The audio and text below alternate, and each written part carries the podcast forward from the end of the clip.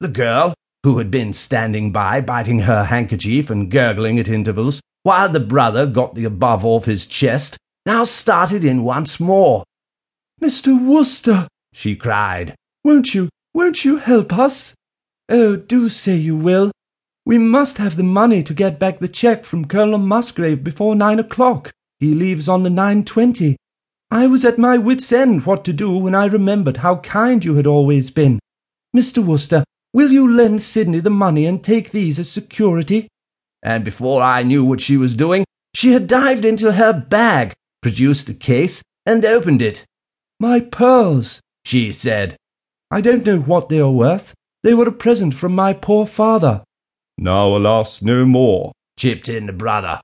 But I know they must be worth ever so much more than the amount we want. Dashed embarrassing. Made me feel like a pawnbroker. More than a touch of popping the watch about the whole business. No, I say, really, I protested. There's no need of any security, you know, or any rot of that kind. Only too glad to let you have the money. I've got it on me, as a matter of fact. Rather luckily drew some this morning and I fished it out and pushed it across. The brother shook his head. Mr. Wooster, he said, we appreciate your generosity, your beautiful, heartening confidence in us, but we cannot permit this. What Sidney means, said the girl, is that you really don't know anything about us, when you come to think of it. You mustn't risk lending all this money without any security at all to two people who, after all, are almost strangers. If I hadn't thought that you would be quite businesslike about this, I would never have dared to come to you. The idea of, er, pledging the pearls at the local Mont de Piété was, you will readily understand, repugnant to us, said the brother. If you will just give me a receipt, as a matter of form. Oh, righto. I wrote out the receipt and handed it over, feeling more or less of an ass. Here you are, I said. The girl took the piece of paper, shoved it in her bag, grabbed the money, and slipped it to brother Sidney. And then, before I knew what was happening, she had darted at me, kissed me, and legged it from the room. I'm bound to say the thing rattled me. So dashed sudden and unexpected.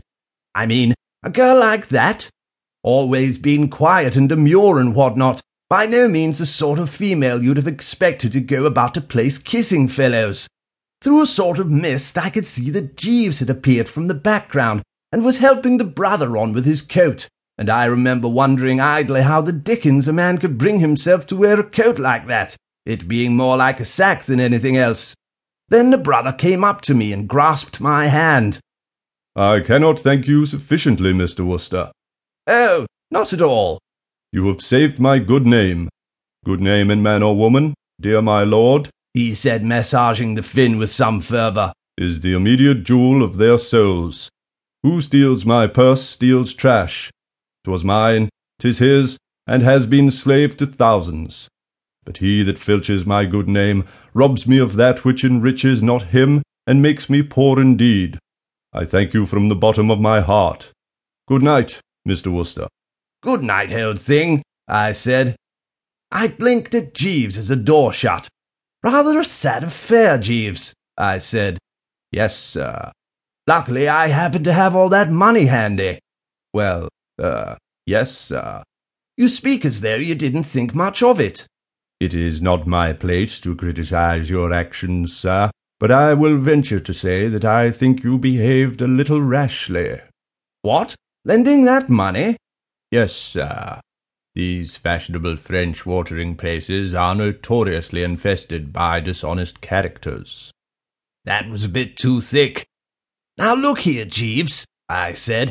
I can stand a lot, but when it comes to your casting asp, whatever the word is, on a bird in holy orders... Perhaps I am over suspicious, sir, but I have seen a great deal of these resorts. When I was in the employment of Lord Frederick Ranelagh, Shortly before I entered your service, his lordship was very neatly swindled by a criminal known, I believe, by the sobriquet of Soapy Sid, who scraped acquaintance with us in Monte Carlo with the assistance of a female accomplice.